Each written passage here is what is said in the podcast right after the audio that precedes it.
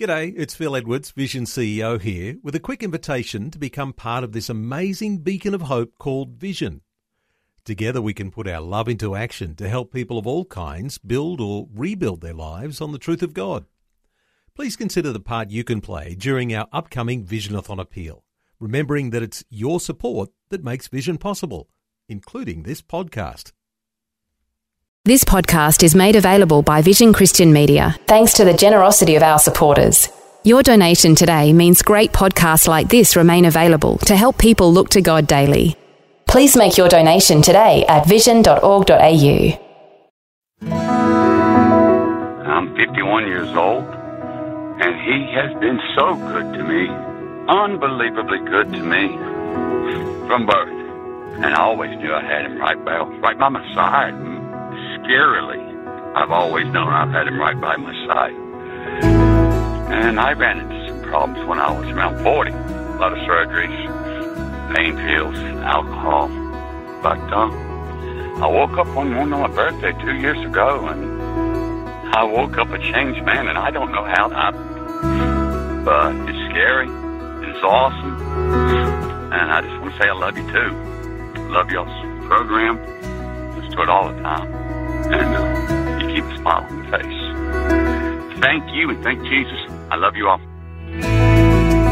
You're listening to Leading the Way with Dr. Michael Youssef. If you've been touched in a special way over the years, we'd love to hear your story. And right now we have a special testimony line set up to capture your own words. Simply call us at 1300 133 589. That's 1300 133 589. Call today. We live in a time when information is literally at your fingertips through the click of a mouse or a swipe on your smartphone. Yet the question must be asked how much of that information is truth? Today, Dr. Youssef begins a look at the book of Jude, revealing the source of real truth in a world where truth varies according to who you're talking to and the agenda at hand. Listen along with me as Dr. Michael Youssef begins a brand new Leading the Way.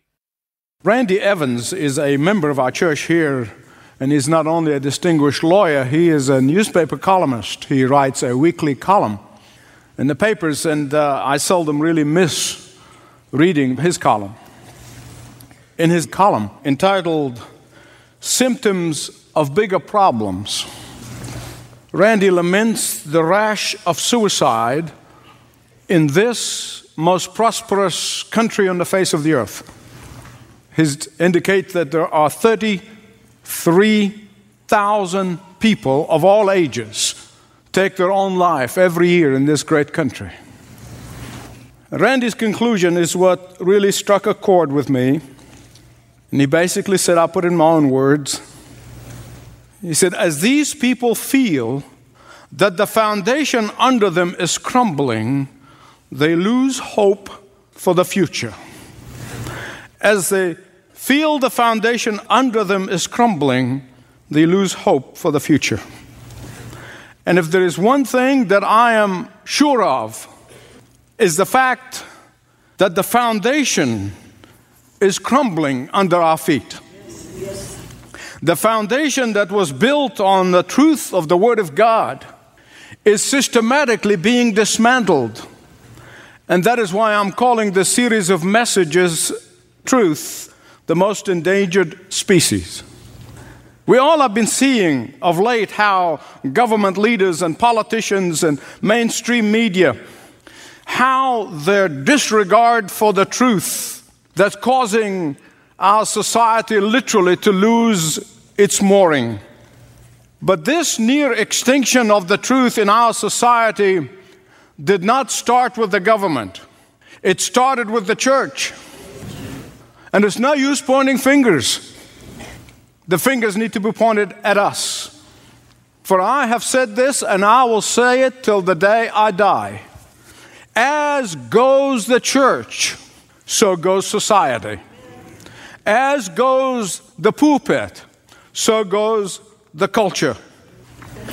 For over 50 or more years ago, mainline Christian denominations began to depart, wholesale departure from biblical truth and society has followed. Then today, this destruction of biblical truth, which started in the mainline liberal denominations, is now invading what is so called evangelical churches. The word evangelical just uh, now came to mean anything and everything that I hardly call myself an evangelical anymore. But this molestation of the truth is no longer over there in the liberal land, it's right there in the evangelical churches. It's in our midst.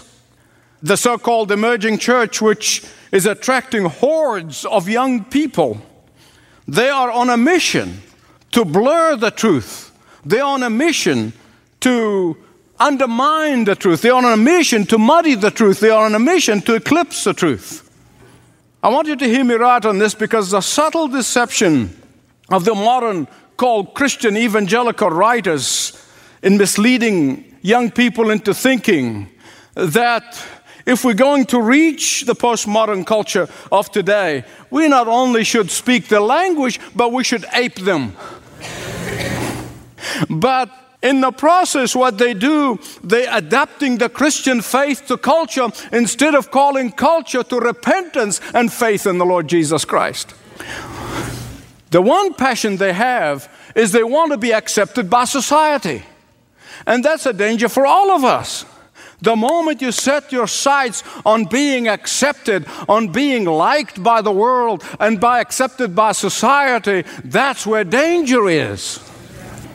The idea that the Christian message should be kept pliable, ambiguous, is a very popular one, particularly among young people, which it breaks my heart.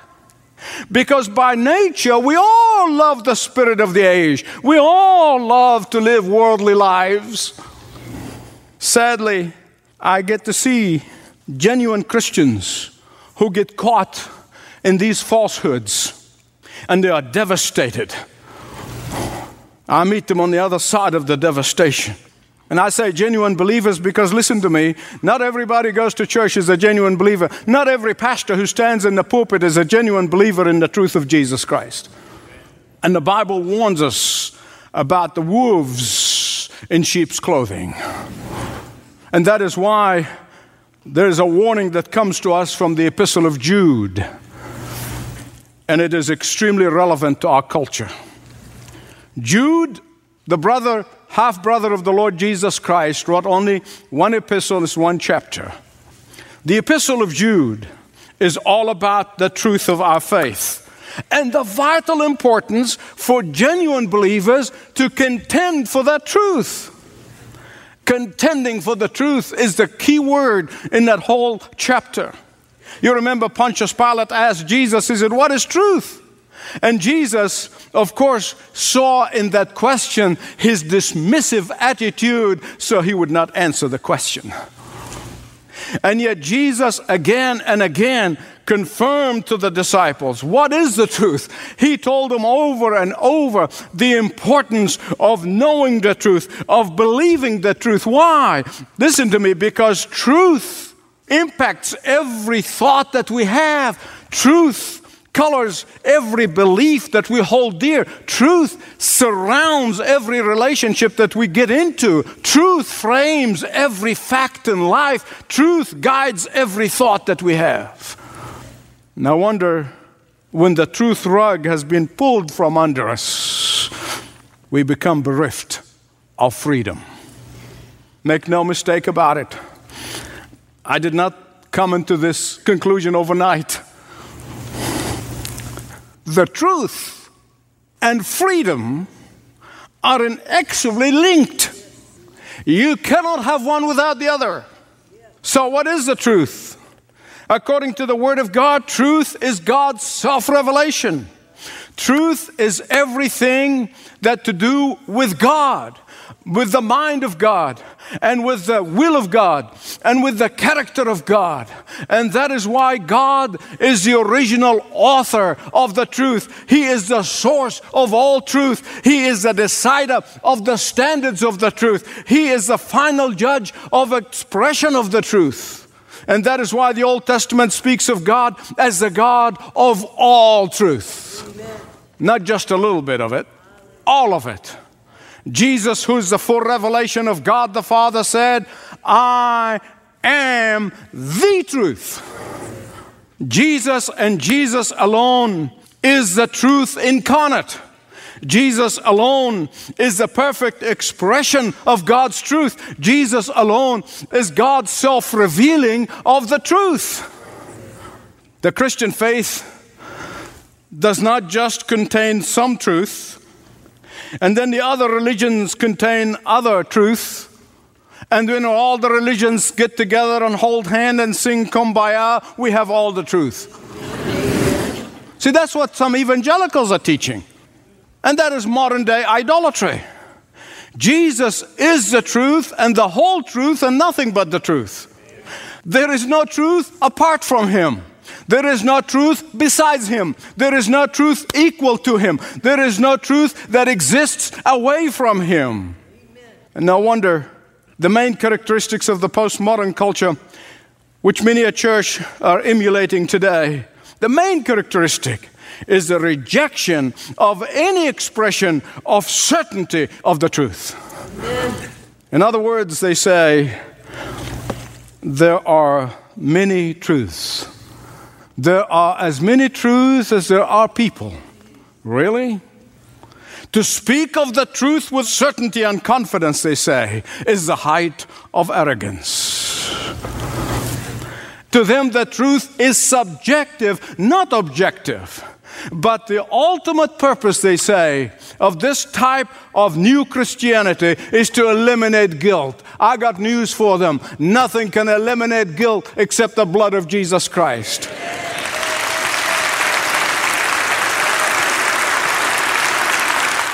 But listen, it's the same devil for 2,000 years of Christian history been at work. It's the same devil. It doesn't matter how he appears in what culture and what time of history. And Jesus said, You shall know the truth, and the truth will set you free. There can be no freedom from sin and guilt apart from Jesus, who is the truth. There can be no freedom from self doubt and self loathing apart from Jesus, who is the truth.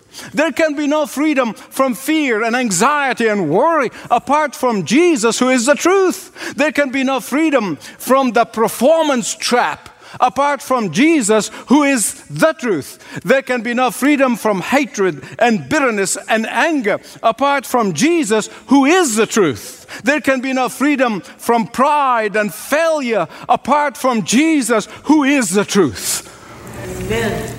And yet, contending for the truth of our faith is not really unique to our generation. This warning that we'll be looking at from the Epistle of Jude is not unique to our culture, it's not unique to our time. This exhortation is not new. From the very early days of the church, the devil has been orchestrating an assault on the truth. He really has. In fact, just about all the epistles uh, have been written to combat a variety of forces of deception. But I want you to remember this the Church of Jesus Christ, faithful Church of Jesus Christ, never got destroyed from outside attack. Outside attack on the Church of Jesus Christ causes it to be strong, it strengthens it. It is the attack from the inside that weakens the church. And so the devil works overtime in trying to destroy the church of Jesus Christ from the inside. Always tries to do an inside job. And that is why he brings wolves. Have you ever seen a wolf? wolves, they come into the church, they look like sheep. I mean, they speak like sheep, they act like sheep, and they dress like sheep. And they do a number on the real sheep. And the problem is listen to me the problem is this inside job would not have lasted in many a church if they were alert, if the sheep is discerning. Those of us who have lived long enough have seen churches and Christian institutions, educational institutions that were strong, spiritually strong, biblically vibrant. They were active. Now they have become spiritually dead. And you say, why? What happened? Ah, some wolves have slipped in. and they did an inside job while undiscerning sheep sitting there and said, Oh, we've got to be nice. Not to the devil, I want. I promise you. Beloved, if I've built any level of trust with you, and it would be this that I sought with all my heart never to tolerate wolves once we discover their true nature. Our stewardship demands it. And that is why Jude tells us, he tells us that we must be contenders for the truth of the faith. And Peter tells us to be on our guard, spiritually speaking, all the time, to be spiritually sober, to be spiritually alert, so that we may not get snookered by those sheep like wolves. Judas was a disciple of Jesus. He was one of the twelve, nonetheless. He was a wolf in sheep's clothing. Jesus knew it. Even the other disciples may have had their doubt, but Jesus knew it. He had the light of Christ, but he never received the life that only Christ gives. He was a taster of the truth, but he never swallowed it. You know how they do it in, in wine tasting? Now, I'm not an expert in that subject, but I, I know how it works. You know, they take a sip and they run it around in their mouth and they, they spit it out. There are some people who hear the truth and then they walk outside the church and spit it out, never ingest it. They're just tasters of the truth, they're not swallowers of the truth. And Judas was a taster, not a swallower. And because their nature never changed, because the very core of the Christian faith is that when you come to Christ in repentance and faith, the Holy Spirit comes in you and change your nature and give you a divine nature to make you alert and aware and you know right from wrong. But those people who are wolves looking like sheep, their heart never been regenerated. And so many of the so called evangelical preachers and authors and speakers, they are misleading millions of people by their subtle denial of the truth. And so I know there's a question on the part of some of you probably saying, well, can they deceive a true believer into losing his or her salvation? And the answer unequivocally no. Jesus said, Those whom the Father has given me, I'll lose none. In fact, that is why Jude begins his one chapter and ends in that one chapter, that epistle, by the security of the believer. He begins talking about the eternal security of the believers in Christ, and then he concludes his epistle by reminding us that the God is the one who's able to keep the believers from falling. Amen. Ah, but the devil, who appears like an angel of light, infiltrates the church. His foot soldiers, when they infiltrate the church, they can cause the real sheep a great deal of pain and grief and horror and a confusion. Someone said that the Epistle of Jude has been relevant for 2,000 years, but it is particularly relevant in these end times. The church started with the Acts of the Apostles, and from everything I read in the epistles, is going to end with the Acts of the Apostates. In fact, the Apostle Paul agrees with that in 1 Timothy chapter 4, verse 1. He said, In the latter times, some will abandon the faith.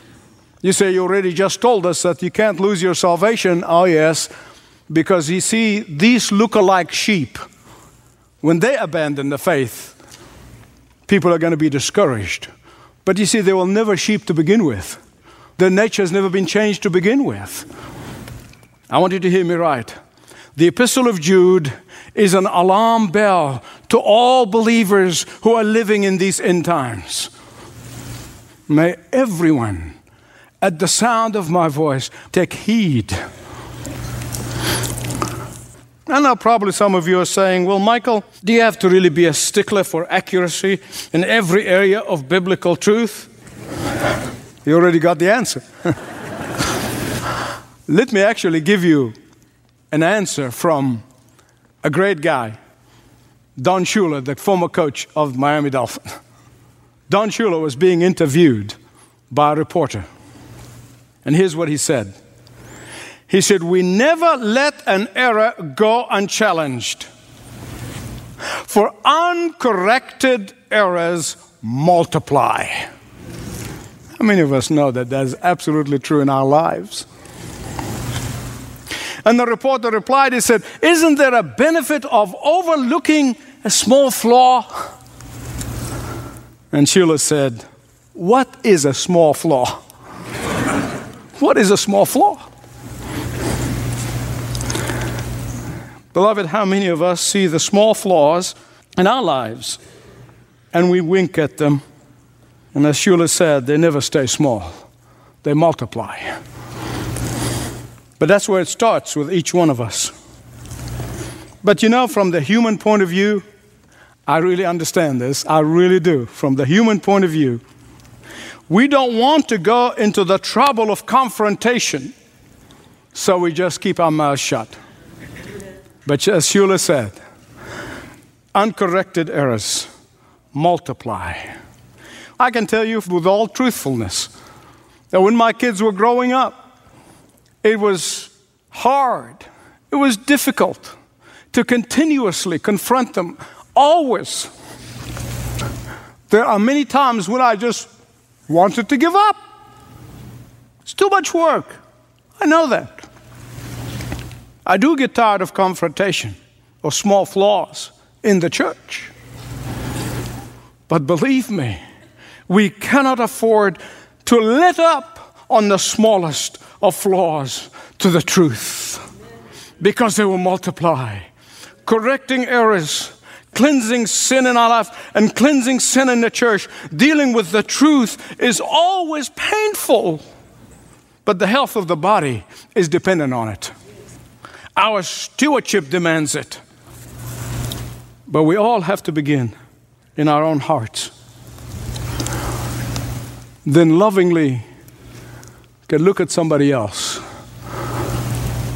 and point to their error and say, I love you enough to confront you.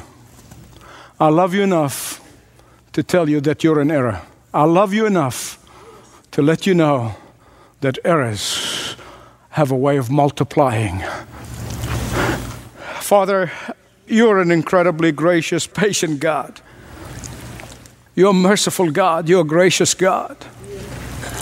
And yet, Lord, you're going to hold us accountable for every idle word the scripture tells us. Every idle word. Lord, I know I've spoken so many idle words, but I know your word said we're going to be held accountable. May everyone at the sound of my voice, beginning with your servant, become, as of this day, contenders for the truth, not to let our emotions and our feelings run amok, but to ask the question is it biblical truth? Lord, I would do that in my own life and everyone in their own life and, and do it as a body.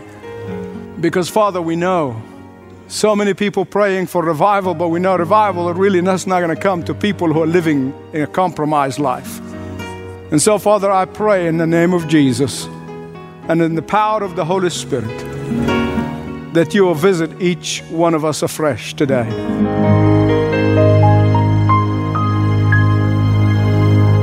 You're listening to Leading the Way with Dr. Michael Youssef, passionately proclaiming uncompromising truth across six continents for more than 30 years.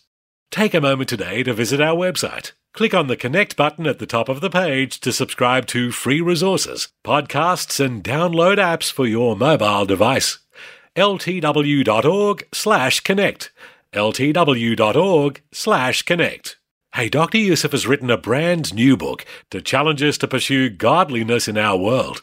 I'm sure you've seen how the culture has become increasingly resistant to Christians and Christian values in recent years, all due to a shift away from absolute truth, biblical truth that is, and a reliance and emphasis on feelings rather than facts. This societal shift is confronted in Dr. Youssef's newest book, Hope for This Present Crisis.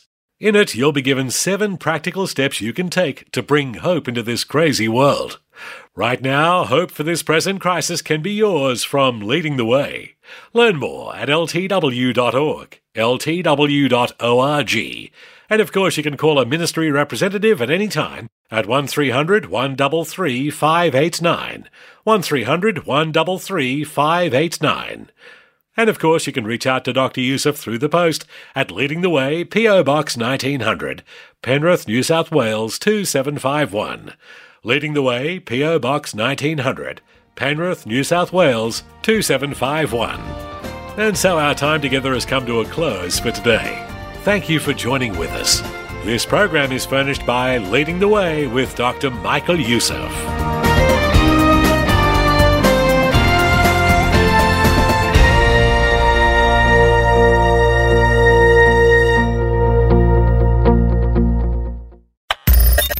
Thanks for taking time to listen to this audio on demand from Vision Christian Media.